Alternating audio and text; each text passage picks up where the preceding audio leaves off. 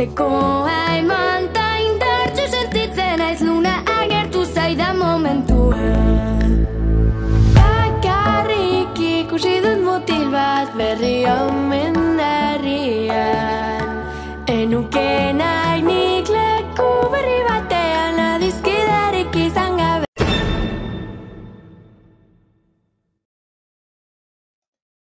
Nowadays, the use of technology is very whispered, but it is right to use it in education? Well, that's what today's podcast is about.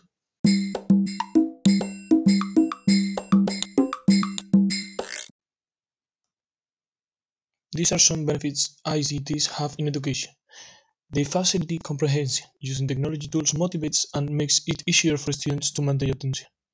They help to develop more critical thinking. The internet and social networks open students to a wide range of points of view and give them the possibility of exchange ideas with people from other countries.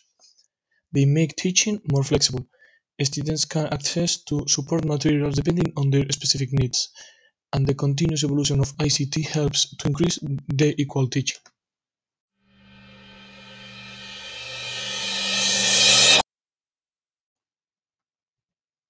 These advantages sound great, however there are also some limitations to take into account. They could cause distractions. They can be distracted by trying to figure out how the tools on the device work or by looking for leisure activities that don't allow them to concentrate on the activity they have to do.